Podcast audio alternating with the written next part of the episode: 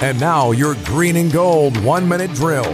Coming up on Sunday, the Packers will take on the Minnesota Vikings, who have a new quarterback in Kirk Cousins. Coach Mike McCarthy was asked on Wisconsin's Morning News earlier this week what makes Cousins good for Minnesota.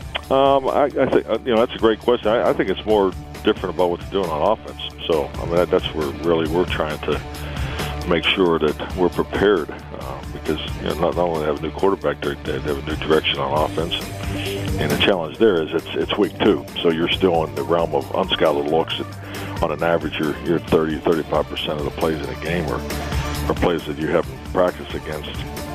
You know, particularly maybe out of how they line up, but conceptually, you you feel like you have a pretty good grasp on it. So, um, you know, he you just look at the two touchdown throws he had last week. I mean, they're exceptional, exceptional plays. So, I mean, he's he's definitely a high quality quarterback. Packers coach Mike McCarthy, a guest on Wisconsin's Morning News earlier today.